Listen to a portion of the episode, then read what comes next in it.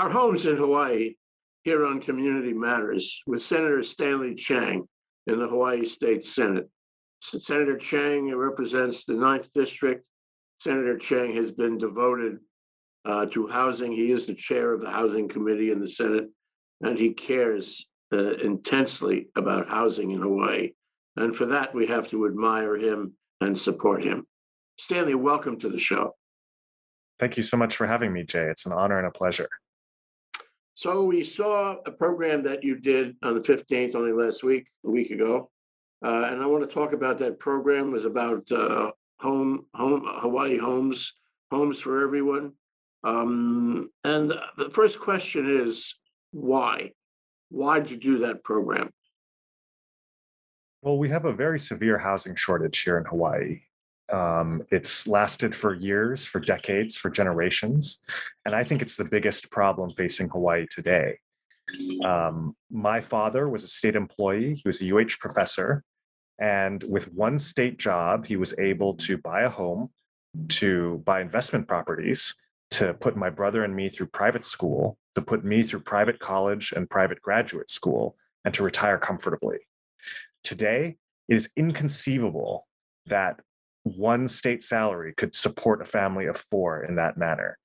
Um, for me to buy that same house that my father did in 1983 would take over 30 years of my entire salary in the state senate. So the system is broken. And as a result, people are leaving. Um, and well, that sounds I, like a disparity in uh, in income, doesn't it? It sounds like um, there's too many people, too too little land, uh, and a tremendous disparity in the income that people earn as against the cost of occupancy.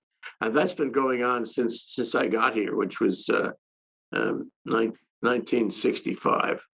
Um, it was impossible even then uh, for, say, a secretary in our law firm to buy a house. You always had to have help. Um, and, and, and we really have to find a way out of that. We've been talking about it. We've been coming up with plans. Uh, we've been you know, stressing about it. And we've been pointing out what you point out that people are going to leave if they can't afford to live here. Um, so it it go it goes deep into the essential economy of the state, doesn't it? Oh, I totally agree with you. Um, and so what we've proposed is a public option, essentially like public school, except for housing. So currently, we have about 11,000 high school seniors graduating from our DOE public schools on average per year, not even counting our private schools. And every year, we build about 2,000 new homes on average. So it doesn't matter if all 11,000 graduates are billionaires, the housing simply does not exist to accommodate them. And as for the private sector developers who are building those 2,000 units, they're obviously going to be building for the richest 2000 not for the poorest 2000 and that's where i've proposed a program called aloha homes affordable locally owned homes for all where the state would step in and provide a mass option to house the bottom uh, or the rest of the population. So let the private sector build for the top of the um, demographic, but we should have a public option, a mass option, a low cost option. A recent state study showed we could provide a 200, sorry, a two bedroom condo for $400,000, which is dramatically below market value for a new construction two bedroom and is within the reach of much of the working class of Hawaii. Sounds like you've refined this to a certain extent and you have a, a significant amount of uh, planning detail for the project, but you've been studying it for a long time. I know uh, you went uh, to Singapore with my friend Sandy Friedman and Sharon Moriwaki, um, and you studied that. Uh, and you have people in this program last week who are experts in this urban planning uh, for for the for the larger population. Um, how long have you been studying it? What what's the extent of your study, Stanley? Well, I became housing chair in 2018. And as housing chair, I decided I didn't want to just put on a bunch of band-aids when you know the patient is in critical condition and needs a quadruple bypass operation. So, you know, luckily housing is not an issue that is unique to Hawaii. Um, every city, every jurisdiction in the world needs housing to house its population. And so I wanted to look at successful examples of jurisdictions that had constraints, whether land or uh, financial or otherwise, and nevertheless managed to house their populations. And so um, there are a number of jurisdictions that do have abundant, affordable, beautifully maintained and designed housing for all um, without rationing. Jurisdictions like Singapore and Vienna are among the most famous. Um, and that's why I personally took it upon myself to travel to Singapore to study their program, to Vienna as well, and why we're doing a virtual delegation this year to Singapore, Hong Kong, Vienna, and Houston, four jurisdictions that have to one extent or another solved their housing shortages. Um, I think we need to let experience be our only guide for reason may mislead us. We've been following um, a lot of unproductive and counterproductive policies for the last several decades that have only exacerbated our housing shortage. And that's why I wanted to focus on the success stories, the jurisdictions that actually solved housing shortages successfully what are the risks of doing this? You have, you know, the basic idea is, uh, this, this may be um, unachievable, but a, a thousand, um, a thousand housing units per, what is it, acre? It's a lot of housing. Um, but uh, what, what are the risks and challenges of trying to do that? Um, there are a lot of challenges. You know, so people in Hawaii tend to be used to growing up in single family suburban communities. The problem is if we build back to our 11,000 high school graduates, 11,000 homes using the four unit per acre suburban model, like the one that I live in, we would need to pave over 2,500 acres plus of agricultural conservation or otherwise undeveloped land every single year. And that is not something that I believe the people of Hawaii want. So if we're going to limit our footprint to the existing urban core, to areas with existing transportation infrastructure, namely the rail project that's currently under construction, um, the state does own a significant portfolio of lands, such as Aloha Stadium, such as OCCC, such as UH West Oahu, HCC, LCC, near those rail transit stations. And if we limit ourselves to that footprint, we will need to develop at a very, very high rate of density in order to supply housing for all the local people who need it. And so that's why we convened a conference on August 12th titled 1000 Homes Per Acre, which um, really showed several examples, whether in Vancouver, whether in Hong Kong and elsewhere, of communities where high density really does work. Oh, that's a fabulous idea, but um, if you put, if you put your left foot out first and then your right foot, how do you get there? Um, it won't happen overnight. Rome wasn't built in a day, and I think we just need to start. I think we start with a pilot project on one of these sites um, that is near one of the rail stations, that is in town, that is state owned, and build a tower with 500 units and sell 99 leases, 99 year leases in those uh, for those units at cost, approximately $400,000, according to a recent study, and see what happens. I'm betting that thousands of people will line up for you know a handful of units and that will prove the market for those units because they are so far below market you know they'd be as much as 50% below the going rate for a brand new two bedroom unit in town that i think that um, the state will have a lot of momentum to expand the program um, and to really maximize the use of its state lands all over the rail line. And that, you know, if we build at a very high rate of density, like 1,000 units per acre, we should have enough land for decades, generations, if not centuries of housing for all the future generations of local people. You know, four, 400,000 is uh, relatively cheap, and that's going to, as you said, appeal to a certain uh, sector of the demographic. Um, the question I put to you is how, how do you avoid the Chicago project, you know, phenomenon where it deteriorates uh, socially? I think there are three main ways that we can do that. Number one, it's not a subsidized program. So it's not going to rely on continued legislative appropriations. And that was one of the big problems with American public housing. Congress cut the funding and then local jurisdictions didn't step in.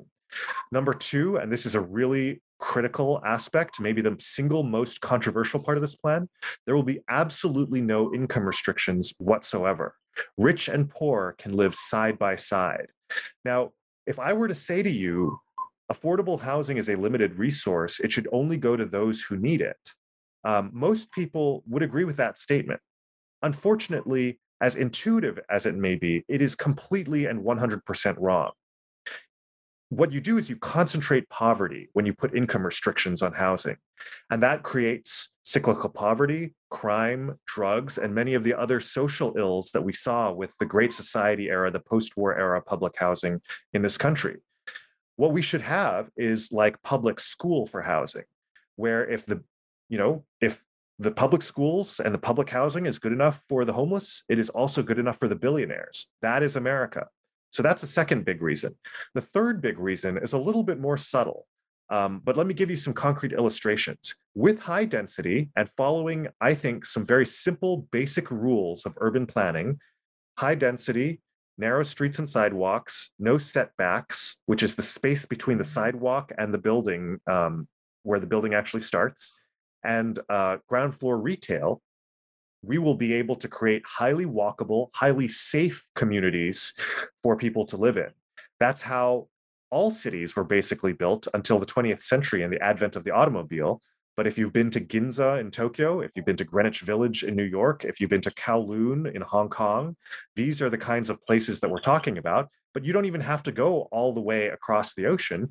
If you look at a community like Waikiki right here in Hawaii, Waikiki is possibly the highest crime precinct in the entire state. And yet, if you are an elderly, retired woman from overseas um, who doesn't speak English, you nevertheless feel 100% safe walking down Kalakaua Avenue late at night because there is so much foot traffic. Anyone grabs your purse and you scream, a hundred other people will hear it.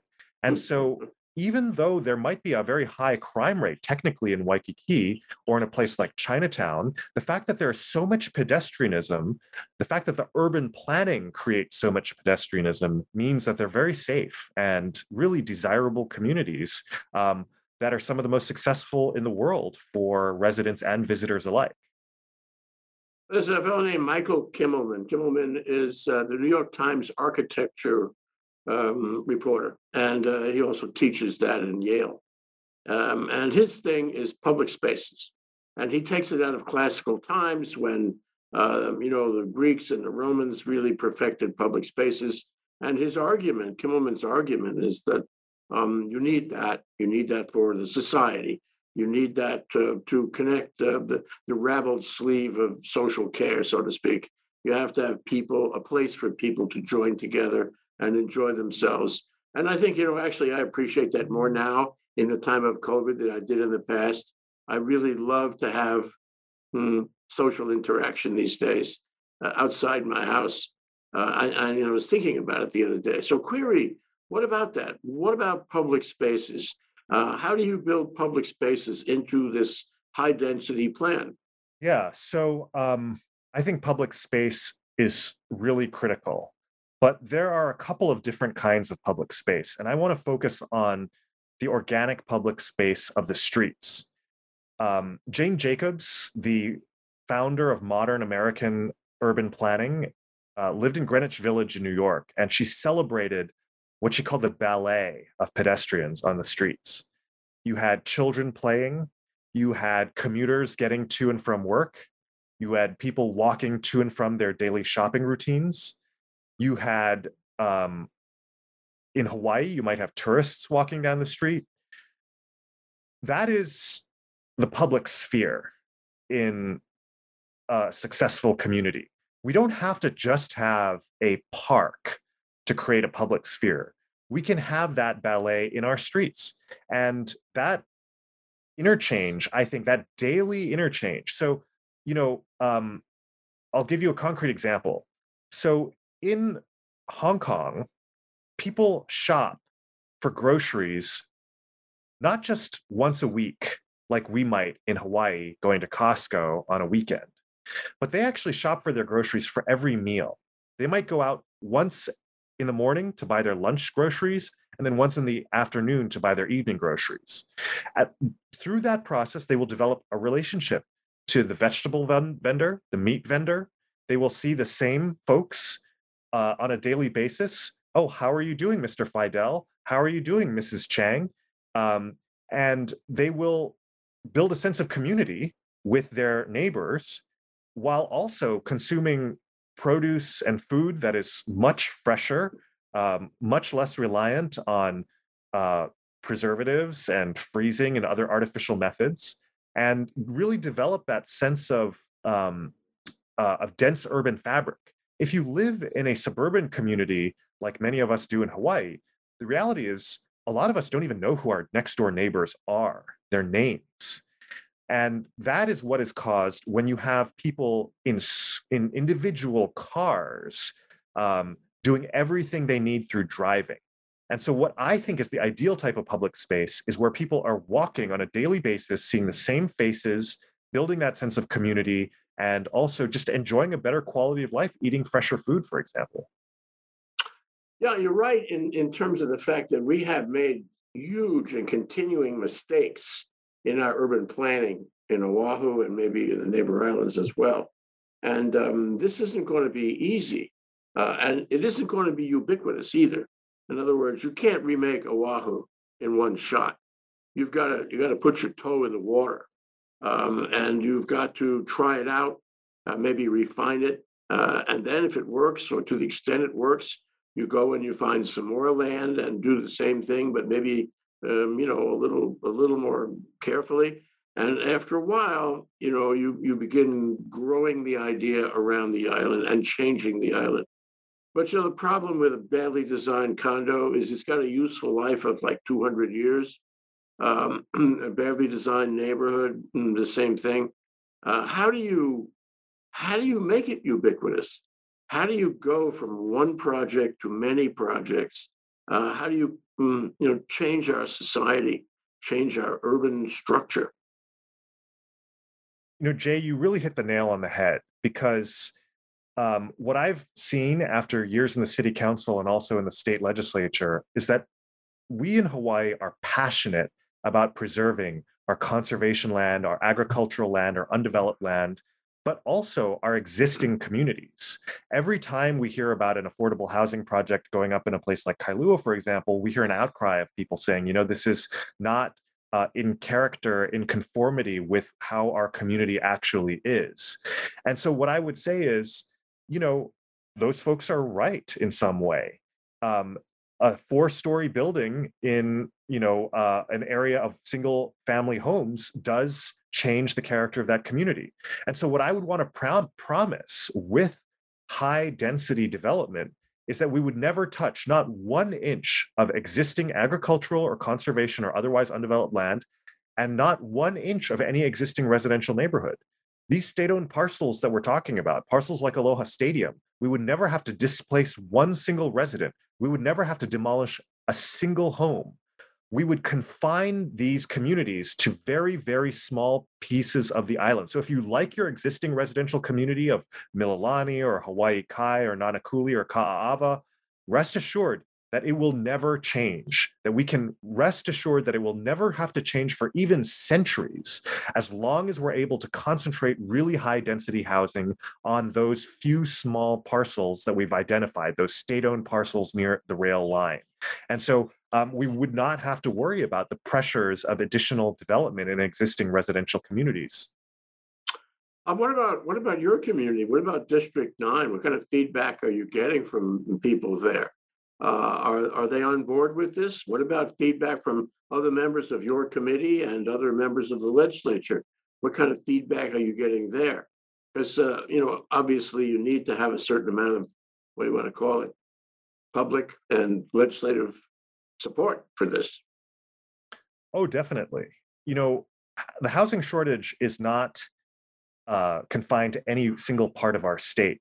District 9 has the most expensive housing of all the Senate districts in the state.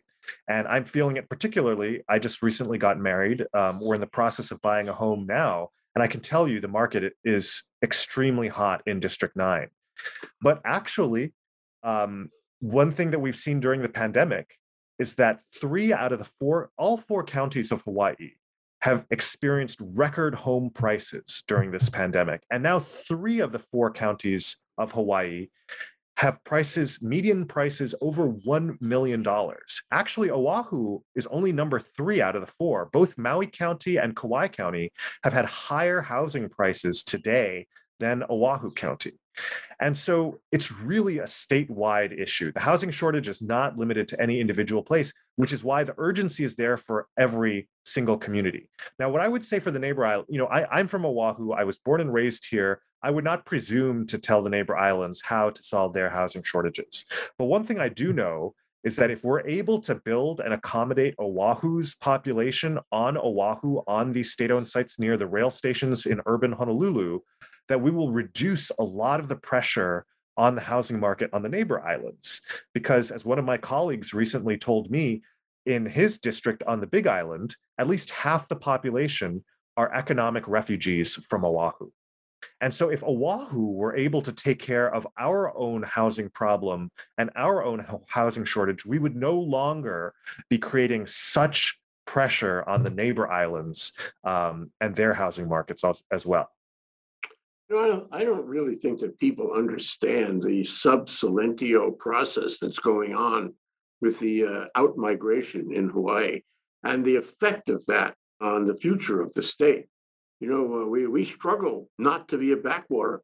We struggle uh, to be akamai, to be connected, uh, to be mm, to have intelligent uh, government, intelligent lives.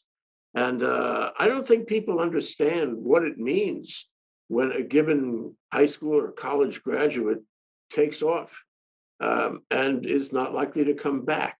What's what's the uh, demographic on that, and and what is the social effect? I'm sure you've thought about it. You're absolutely right because a lot of the outflow in population is not from you know the existing homeowner population, which tends to be a little older, a little wealthier. It's from the young people. And of course, that's not a new phenomenon either. Back in the 80s and 90s, there was a large exodus to places like Las Vegas. Um, but you know, I I went to, you know, out of my high school class, 90% of us went to college on the mainland. Most have not returned. And um, that population is really accelerating. Um, I once spoke um, at a public event, and one of the folks, you know, said that they like their way of life, their single family homes. They don't want to see Oahu um, covered with really high density forests of towers. And my response is because it was a slightly older woman, um, I asked her where her kids lived. And she said the mainland, and where her grandkids lived, again, the mainland. And so I said, well, you know, if you want to live a life where you see your kids and your grandkids maybe once, maybe twice a year, and you don't get to see them for their birthdays you don't get to go to their sports events you don't get to participate in their pta conferences and their school plays. Um, you know uh, that's not how i would want to live but that is the choice that we are forcing upon the entire community is that you have no choice but to see your kids and your grandkids just once or twice a year. And as for our young people we are telling them once they become adults you have to leave you cannot stay here. Um, you can never come back because we have made the decision never to build a home for you here, and you are not welcome here any longer. And I think that is a far, far worse outcome than you know the possibility of having small clusters of very high density development on one island of the state. Sure. I mean, socially, it's tragic to, to, to separate families. Um, and you know, another another scenario is that the, the parents go to the mainland and join the kids, so you have a whole family is leaving. That's also a social tragedy. But what about the economics? You know, the macroeconomics of having a lot of people do that year after year after year. What does that do to our future? Um, it's very sad. I mean, I don't even know if we can quantify the loss of the brain drain, the talent, the local people who could be paying taxes, who could be creating jobs, who could be starting businesses here in Hawaii. Um, as you know, a lot of these folks are the best and brightest who are leaving, and some are doing so by choice, but a lot of people are not doing so by choice. Um, there's a huge economic impact. There's also a huge cultural impact because we have an outflow of local people who really deeply understand the cultural values of this very special place. And the influx of people that we're seeing tend to be wealthier folks who can afford the median home price of $1 million or more. And that cultural replacement of population is very troubling. It should trouble all of us. Those of us who have spent years here, who have grown up here, you know, we understand what it means to make Hawaii special, and we understand what it means when when those folks are leaving and you know we don't want to just be the westernmost suburb of los angeles you know we, there's something very unique about it and that there's something you know that is lost when local people are replaced by mainlanders Yeah, that's why so many of us are here for that exquisite quality. Um, you know, uh, in your programs, uh, one one uh, neighborhood keeps popping up, and that's Ala Wai. Uh, can you talk about the the plan, the possibilities, the the prospects for development a- along these lines in Ala Wai? we had a gentleman named Sanford Murata, who's a longtime real estate industry veteran here in Hawaii, present on our webinar last week. And he had a really um, innovative and maybe even startling idea for the Ala Wai. So, as you may or may not know, um, the Ala Wai is important because it's a flood basin. And if there are floods from the valleys of Manoa and Mauka areas of Waikiki, you need the Ala Wai golf course to, to detain that flood water before it completely swamps the rest of uh, Waikiki. And so, what Sanford was proposing was to reserve, to redevelop the golf course, two thirds of it for a so called sponge uh, city, which would have a lot of engineering features to detain floodwaters and which is going to become even more important with rising sea levels and climate change. Um, but to have the other one third developed to be inexpensive public housing of the kind that we've been talking about. And so we can really have our cake and eat it too. We can have our housing in a prime location in the middle of the city where people will not have to drive cars at all. And we can also increase the capacity of urban Honolulu to absorb uh, floodwaters and stormwaters. And you know, it's a big idea, but I think that we can go for it. We have to do something with Ala Wai. Right now, it's underutilized, um, and it's um, you know it's a shame. Uh, there have been various plans. Uh, I remember one of the guys in the tourism industry wanted to make it a a, a, tourist sports mecca, for example. so, but you know, this is the problem, Stanley, and I would like to raise this with you. there are a million ideas out there. One of the things you've said in you know in your video introduction to these program is programs uh, is that you know we we entertain all possibilities. We're in a dynamic conversation. We want to hear what people have to say, um, but you know the, the problem is if you if you put a, a hundred people in a room, you you might very well get a hundred ideas. So how do you deal with that? I know you're open minded. This is to your credit. This is to the credit of the people around you. Um, but how do you deal with multiple ideas that may not be consistent? Well, we got to start somewhere. What we do know is that the current system is broken. And so we need to bring all of our ideas to the table. So, you know, I've been very publicly identified with the Singapore model of public housing development, but our recent housing delegation, um, virtual housing delegation, we're not just visiting Singapore, we're also visiting Hong Kong, Vienna, and Houston. And Houston is a really interesting example because in some ways it's the exact opposite of what we do in Hawaii and what they do in Singapore, which is they don't have zoning. So anyone can build anything, anywhere, anytime in Houston. You can tear down your house, you can build an office building, you can build an oil refinery. No one is going to stop you. And that is very shocking to a lot of people in Hawaii. Um, I don't think most people in Hawaii would want that, but it is possible. Houston has not been, you know, destroyed by thunderbolts from heaven. Um, it exists, and there are a lot of problems in Houston, but it is able to offer below U.S. median housing prices, even though it's been the fastest growing city in America for close to 20 years. And so we need to expand our minds. We need to expand the range of possibilities and solutions that we have here in Hawaii, because what we currently have has has failed so dramatically that we need to be open to all ideas on the table. Yes, and you don't have to limit yourself to only one of them. you can have multiple possibilities and test them out and then learn from that. No? Absolutely.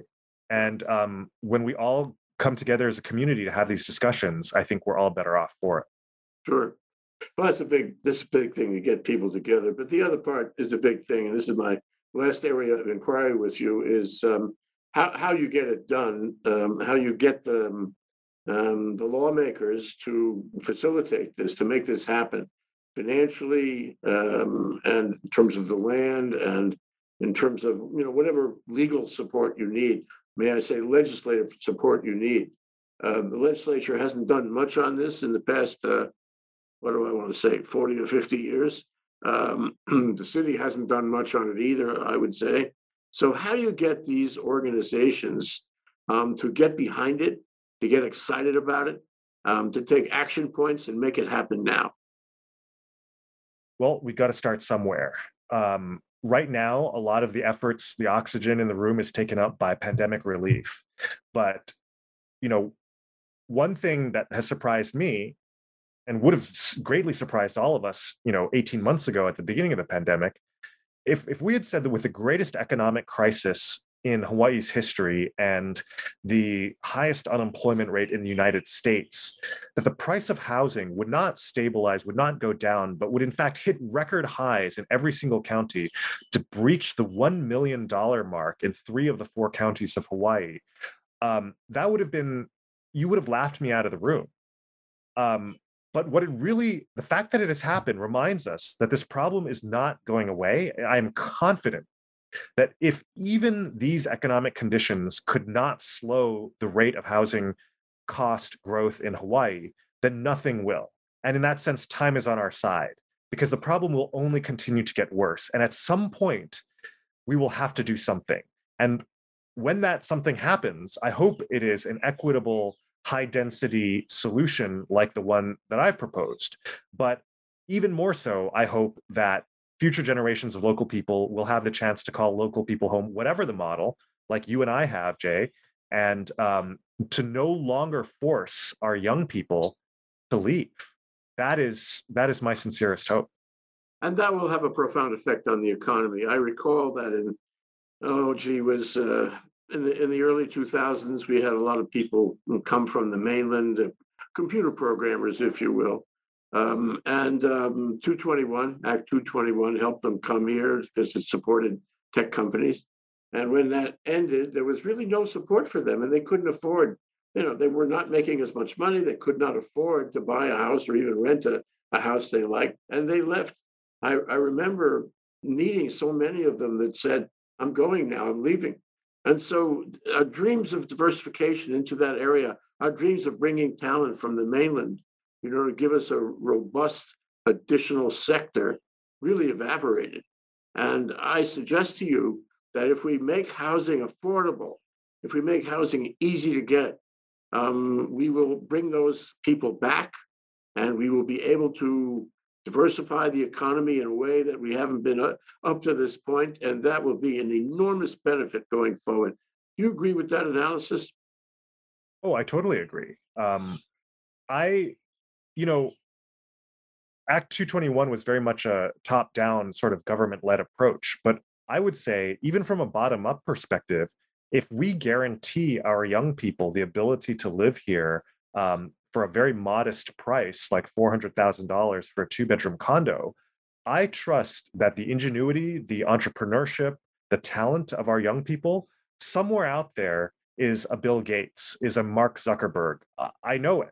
I've I, I've met many of the young people in both public and private schools across Hawaii. The talent is immense, and they will. I, I don't know. I don't even know what that is. Maybe it's in bi- biomedical science. Maybe it's in genomic engineering. Uh, who knows what that next sector is? But I believe that if they are given a chance to live here and to thrive here and to start businesses and to create jobs here, that somewhere out there is the next great pillar of Hawaii's economic growth.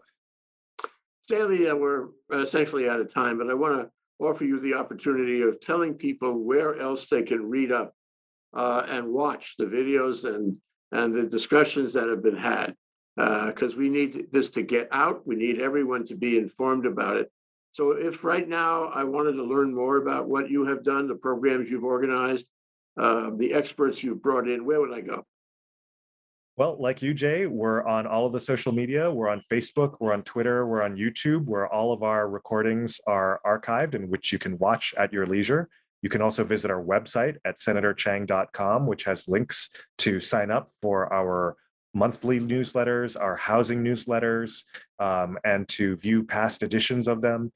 Um, please reach out to me at any time. My email is senchang at capitol with an O dot Hawaii dot gov. That's senchang at capitol.hawaii.gov. You can also call our office at 808 um, 586 8420. We'd love to be in touch. And really, we need all the help that we can get when it comes to housing. So I really appreciate this opportunity, Jay. Thank you, Stanley. Uh, I know, I know that this is something you do for altruistic reasons. And, and uh, I am so impressed and I, uh, I admire your work. I admire your passion. I admire your consistency on the issue. So all the best, Stanley, and I, and I hope we all get what you're looking for. Um, this is the future of Hawaii. Stanley Chang, um, District 9, uh, State Senate. Aloha.